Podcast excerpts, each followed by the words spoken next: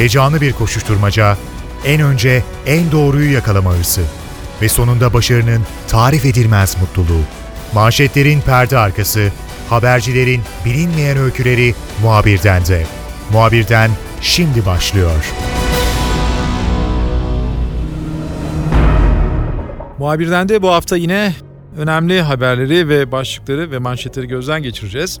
Öncelikle Hürriyet Gazetesi Ankara temsilcisi Metehan Demir'in dikkat çeken bir haberi vardı hafta içerisinde gazetesinde. O dağlarda neler oluyor manşetiyle çıktı Hürriyet Gazetesi ve Şemdinli'de e, birkaç aydır süren terörle mücadelenin çok çarpıcı yönlerini ortaya koydu. Metehan Demir bizimle olacak. Hem bu haberinin ve manşetin öyküsünü anlatacak hem de terörle mücadele konusundaki bazı önemli notları da Metehan'dan öğrenme fırsatı bulacağız. Yine Hürriyet gazetesinden devam edeceğiz. Hafta içerisinde Suriye muhalefetinin Türkiye'yi terk ettiğine dair bazı haberler yer aldı basında. Suriye muhalefetinin belki de Türkiye'den gördüğü bazı tepkiler, belki de taktik açıdan Suriye'de bulması gerekiyordu ve Türk topraklarından ayrılmış olabilir deniliyor. Bu Suriye muhalefeti Türkiye'den ayrıldı mı? Türkiye'den ayrılması ne anlama geliyor? Ve Türkiye'nin Suriye politikası hangi çizgide ilerliyor? Bu konuları da Hürriyet gazetesinden yine Ankara temsilci yardımcısı Uğur Ergan'la konuşacağız. Bakacağımız son konuda Türkiye önemli bir ozanını uğurladı. Neşet Ertaş yaşamını yitirdi ve hakikaten de e, Türkiye'nin sevdiğini, Neşet Ertaş'a sahip çıktığını hem cenaze töreninde hem de vefatından sonra yapılan yorumlarda net bir şekilde ortaya koyduk.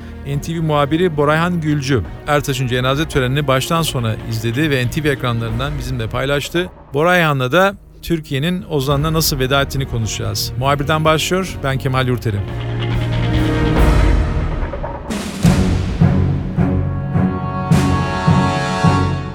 Hafta içerisinde önemli haberlerden bir tanesi Hürriyet gazetesinin manşetindeydi.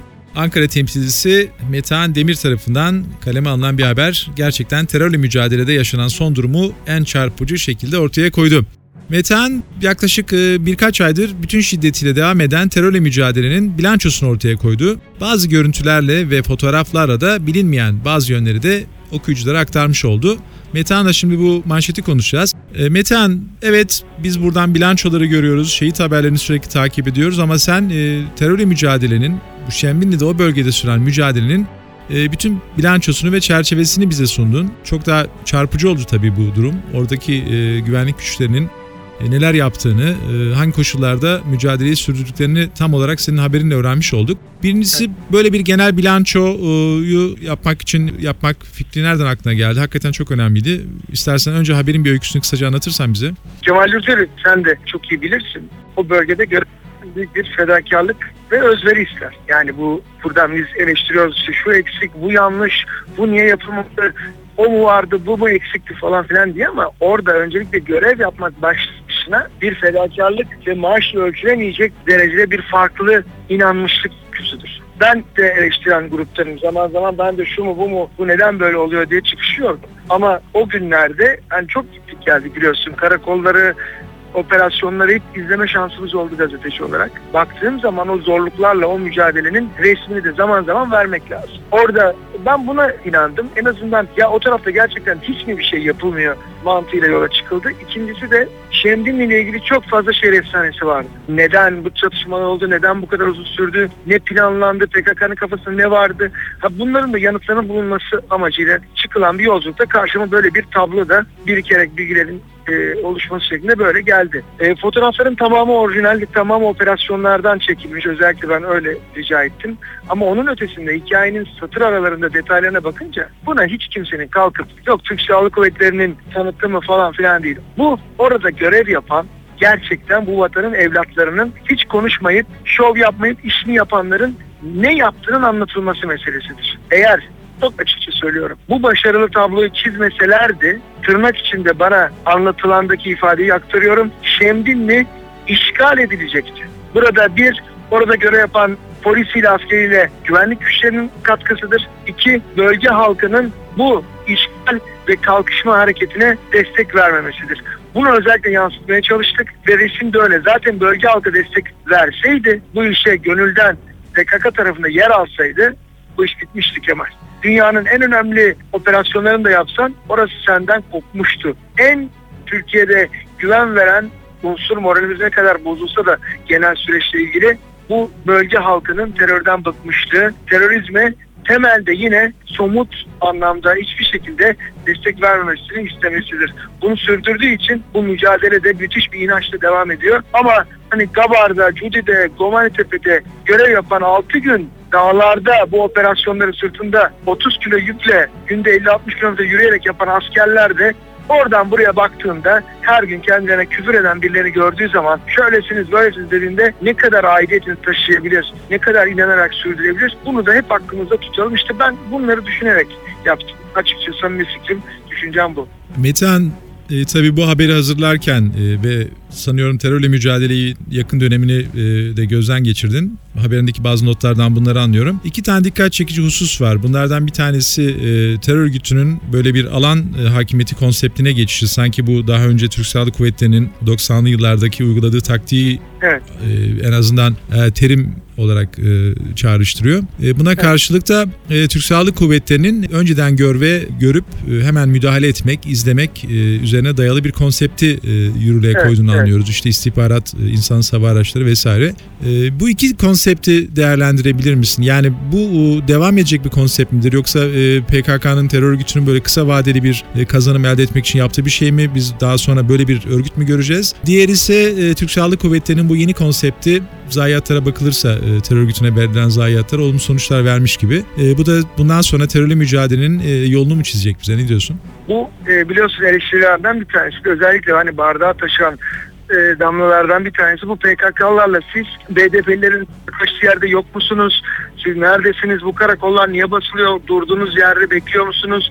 Dışarıya çıkıp alan hakimiyeti kurmuyor musunuz? Bir sürü biliyorsun kritik vardı. Ha, bunları da biraz e, belki yanıt vermek amacıyla bu yeni taktik düzenlemede var. E, bundan sonra şüpheli hareketler izlenecek, takip edilecek.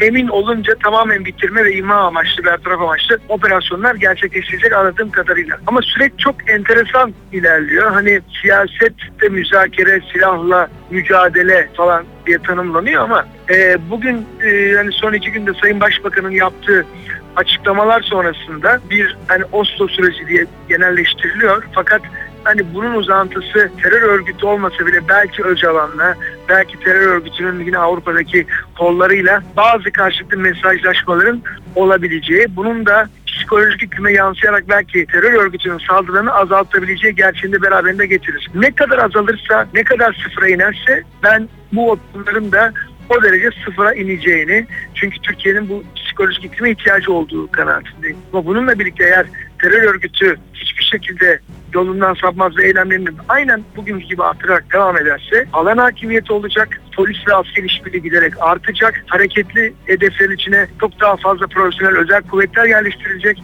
Bunların hepsi benim hani kulağımla duyduğum şeyler olduğu için planlanan gerçekler olarak karşımıza çıkıyor. Alan hakimiyeti PKK'nın da e, maalesef denemeye çalıştığı ve hani işte demin Şemdinli dedim ama PKK bunu Yüksekova'da, Şemdinli'de, Şebap'ta, Çukurca'da, Dalca'da o bölgelerde hep deneyip dışarıya bak burada uzun süreli bir çatışma var. Şehirler bizim kontrolümüzde işte tüm dünyaya bizim kontrolümüzde burada aynen Suriye'deki gibi biz özgür işte bir e, toprak için mücadele ediyoruz. Ne kadar zulüm altındayız deyip kadın ve çocukların da sokaklarda zor duruma düştüğü görüntülerle bir propagandayı hesaplamıştı. Bunlar olmadı. Evlere sızılacaktı. Evlerden ateş edecek. Şırnağı hatırlıyorsun. 93'tü değil mi? Yani onun benzeri olaylar olacaktı. Allah korusun izin verilmedi. Burada tabii istihbaratın da hakkını vermek lazım. MIT önceden çok iyi uyarılar da, da bulunmuş. Bunun tedbirleri de alınmış. Yani bir devlet kurumlarının koordinasyonu açısından bence ayakta alkışlanması gereken bir durum. Metehan Şırnak'ı hatırlattığın zaman tabii orada bir kalkışma olmuştu benzer bir şekilde ve Evet, e, Tugay tarafından da e, sivil yerleşim yerlerine ateş açılmak zorunda kalmıştı. Hatta Şırnak yanıyor falan diye Evet, manşetleri hatırlıyorum. E, hakikaten e, terörle mücadele e, terör örgütünün sürekli e, çok farklı ve bazıları da vahim taktikler denildiği bir sürece girmiş gibi gözüküyor. Güvenlik kuvvetleri de e, daha çok teknik istihbaratı dayalı ve sivillere zayiatı e, az zayiat hedefleyen bir mücadeleyi ellerinden geldiği kadar da sürdürmeye çalışıyorlar senin haberinden anladığım kadarıyla çerçevesinden. Önümüzdeki döneme ilişkin tahminlerini alamadım. Yani biz e, kış aylarında genelde terörle mücadele biraz e, hızını keser, şiddetini düşürür. Ama örneğin gelecek döneme ilişkin, e, bahara ilişkin veya biraz bir perspektif ortaya koymaya çalışırsan biraz geleceğe ilişkin düşüncelerin, tahminleri nelerdir? Yani ben hani demin kısaca izah etmeye çalışıyorum. Bu müzakere iklimi eğer olursa farklı bir havada devam eder. Burada Amerika'nın tutumu da çok çok önemli. Çünkü bu eğri oturalım doğru konuşalım. Çok belirli. Bundan 2-3 sene evvel hatırlıyor musun? Gökteki yıldızlar ilk defa aynı hizada oldu. Olaylar ne kadar enteresan falan filan denirken aslında Amerika'da perde arkasına PKK'ya yeter kardeşim. Artık abarttın bu işi bitir durdur ya da bir şeyler yap demişti. Onun üzerine öyle bir enteresan iklimi olmuştu. Bir Batı'nın zorlaması da vardı. Yani Batı'nın burada oynayacağı rol çok çok önemli. Türkiye'nin Batı'yla bu sıcak, diplomatik sıcak takibi nasıl süreci yürütebileceği çok çok önemli. Anladığım kadarıyla Türkiye askeri anlamda yalnız başımayım. Ben bu konuda gerekeni yaparım noktasında. Ama burada yani genel olarak bakıldığında inan Maliki'nin Ankara'ya davet edilmesi bile Iraklı liderin hepsi bu bütünün parçalarıdır. Bu süreci takiben Milli İstihbarat Teşkilatı'na çok iyi izlememiz lazım. Genelkurmay operasyonlarıyla birlikte eşgüdümlü devletin birkaç mekanizması harekete geçecek. Şunu belki farklı olarak söyleyebiliriz. Bizim, bunu da kulaklarımda duyduğum için aktarıyorum. Bizim bilmediğimiz ve basına yansımayan birbirinden farklı başbakanın da katıldığı ve Ankara'da sır gibi saklanan çok kritik en az 8 toplantı yapılmış bunun içinde Genelkurmay Başkanı var, kuvvet komutanları var, bir müsteşarı var, devletin önemli birimlerinin bu konudaki isimleri var. Burada hiçbir basında duyulmamış ve son bir buçuk aydır çok kapsamlı ve geniş planların olduğu bir toplantıların olduğu belirtiliyor. Belki bunların yansımalarıdır bunlar ama demek ki hiç şey göründüğü gibi ya da göründüğü şekilde yürümüyor. Bunu da bir kere daha görüyoruz. Hürriyet Gazetesi Ankara temsilcisi Metehan Demir bizimle birlikteydi. Metehan e, yoğun temponun içerisinde zaman ayırdın. Hem e, manşetin e, arka planını bizimle paylaştın. E, hem de anladığım kadarıyla bazı önemli bilgileri de ilk kez e, senden duymuş olduk. Bu gizli toplantılar ve e, sürece ilişkin e, sana aktarılan notları da bize aktardın. Çok teşekkür ederim Metehan. Kolay ben gelsin. Ben teşekkür ederim.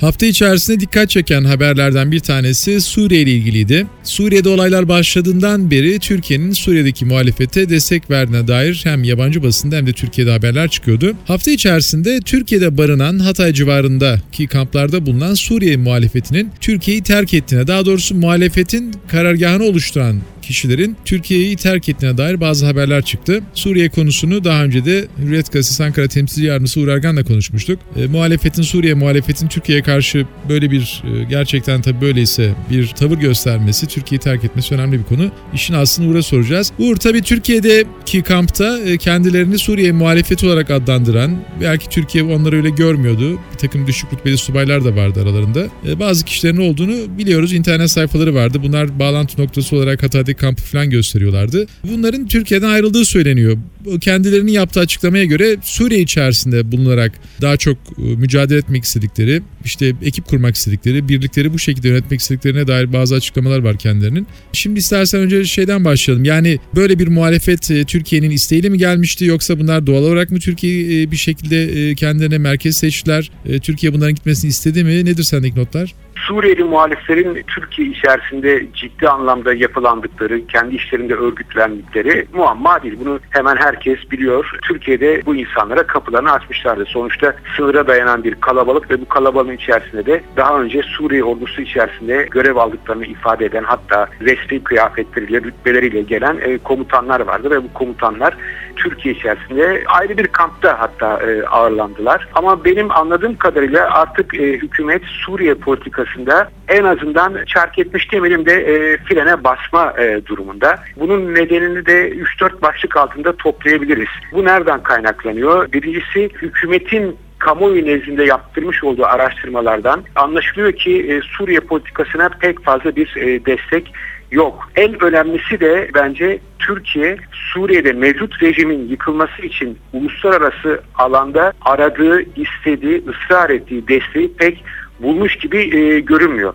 Her şeyden önce de Arap Baharı'nda önemli rol oynayan Amerika Birleşik Devletleri'nin rol oynayıcı olarak Suriye masasına oturmadığını söyleyebiliriz. Bunun e, en önemli nedeni de Amerika'da Kasım ayının başında yapılacak olan başkanlık seçimleri. Anlaşılıyor ki Barack Obama yönetimi seçim öncesi Orta Doğu'da hakikaten şimdiden nereye gideceği de pek belli olmayan yeni bir e, bilinmeze e, girmek istemiyor. Bir diğer neden de hükümetin frene basmasındaki bir diğer neden de ülkede artan terör eylemleri, PKK terörünün ciddi şekilde Suriye'nin kuzeyinde yuvalanması, e, oradan sızmaların yoğun şekilde artması, aynı şekilde İran'ın tabi bu resmi olarak açıklanmasa da Tahran yönetimi tarafından el altından mevcut Beşer Esad rejimine destek vermesi, bu doğrultuda e, Türkiye'yi köşeye sıkıştırmak için PKK'ya e, destek vermesi, en azından PKK olgusunu Türkiye-İran sınırında görmezden gelmesi. Bunların hepsini bir araya getirdiğimiz zaman anlaşılıyor ki hükümet Esad yönetimine karşı uluslararası alanda istediği desteği bulamadığından dolayı ve iç kamuoyunda da tepkiler arttığından dolayı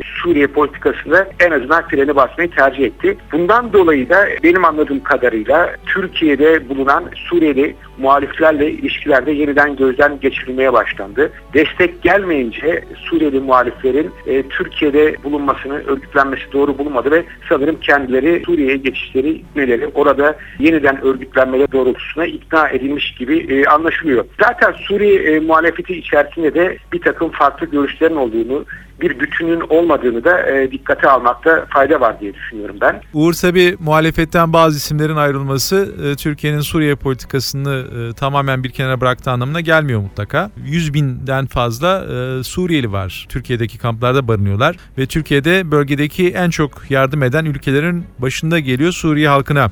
E, lojistik destek devam edecek midir sence ne düşünüyorsun? Türkiye lojistik desteğini Suriyeli muhaliflere sürdürecektir. Bu lojistik derken e, destek derken tabii ki bundan silah teminini veya Suriyeli muhaliflere Türkiye üzerinden silah gittiğini e, hemen anlamamak lazım. Bu nedir? Özellikle de insani yardım açısından bakmak lazım meseleye. Türkiye'nin oraya gönderdiği hatta sınırın sıfır noktasına kadar gönderdiği gıda yardımları, giysi yardımları. Ondan ötesi de neredeyse sayıları artık 100 bine yaklaşmış olan Suriyeli mültecilere kucak açmış olması, onlar için bir takım e, barınma yerleri kurması, hatta bu inşaatların devam etmesi. Yani bunların hepsini bir lojistik destek e, altında sıralayabiliriz. Ama sorumuza yeniden kısa bir şekilde dönecek olursak, evet Suriyeli muhaliflerin artık e, ana karargahı Hatay değil, Türkiye toprakları değil. Suriyeli muhalifler bundan böyle faaliyetlerini kendi toprakları içerisinde yürüteceklerini e, söylediler. Ama bundan da hemen bugünden yarına e, daha önceki yayınlarımızda da ifade ettiğimiz gibi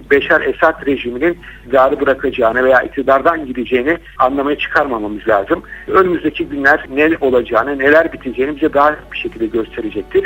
Bir de bölgede Türkiye dışında İran ve Irak faktörünün olduğunu da unutmamakta fayda var diye düşünüyorum. Hürriyet Gazetesi Ankara Temsilci Yardımcısı Uğur Ergan'ın Suriye konusundaki notları böyleydi. Uğur çok teşekkür ederim. Önemli notlar paylaştın bizimle. Kolay gelsin. İyi yayınlar diyorum. Size de kolay gelsin.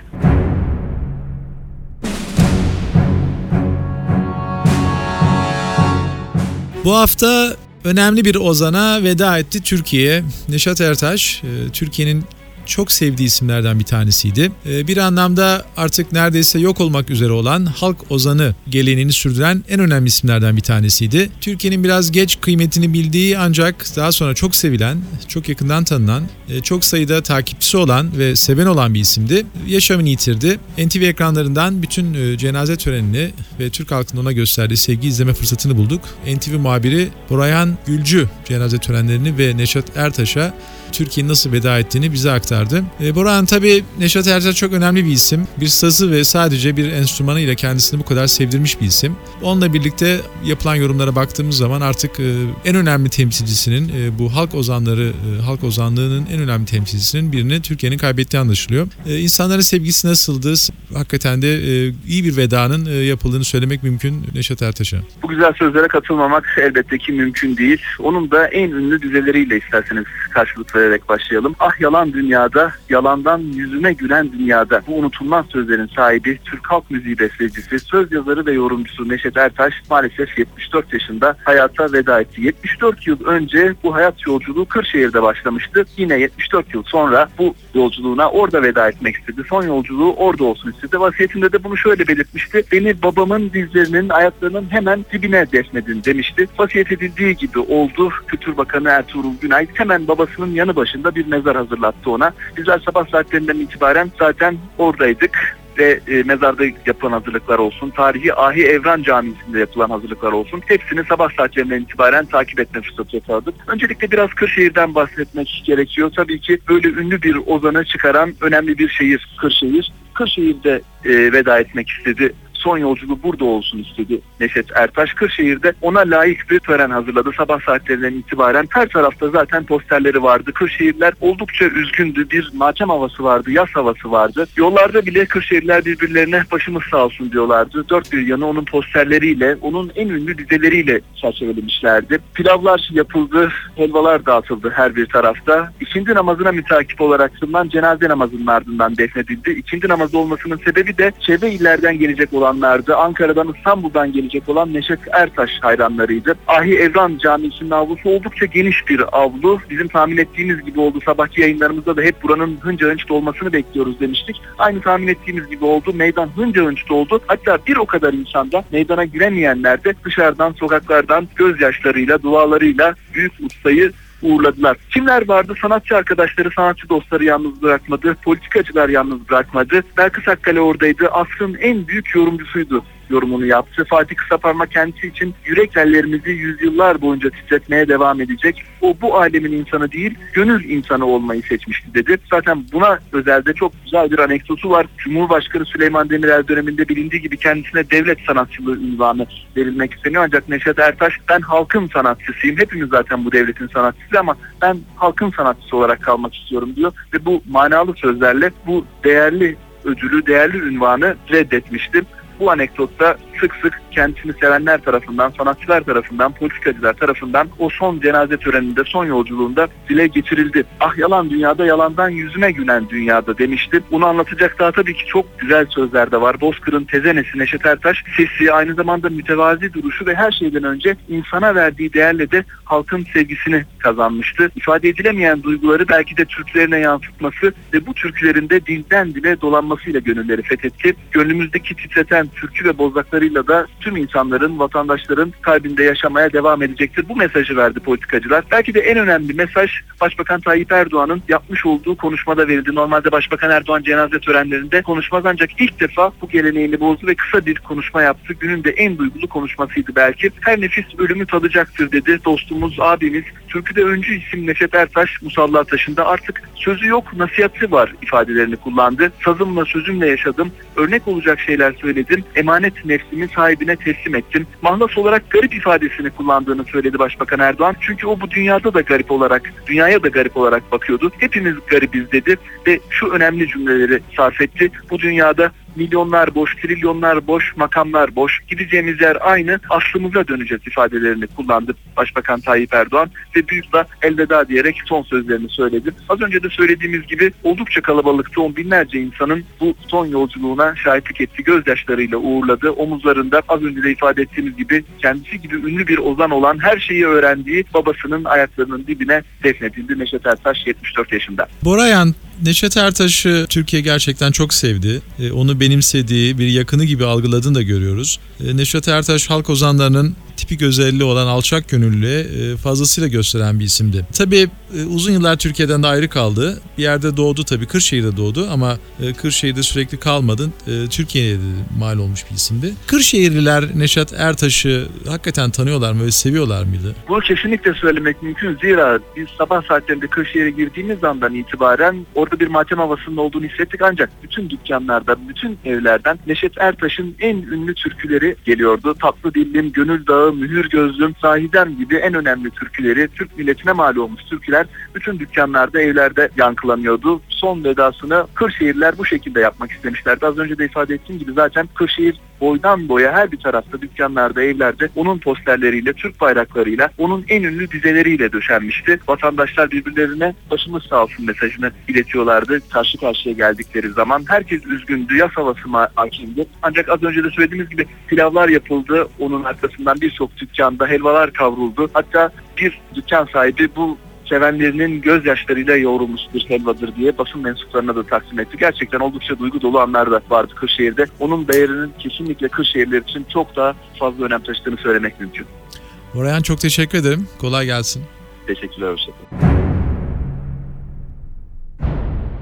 Haftanın önemli olaylarını bu olayları gazete sayfalarına taşıyan televizyon ekranlarından bizlere aktaran isimlerle gözden geçirmeye devam ediyoruz. Ben Kemal Yurteri, muhabirden de yeniden görüşmek üzere. Hoşçakalın. Haberi değil de haberin hikayesi için şimdi onlara kulak verme zamanı. Muhabirden NTV Radyo'da.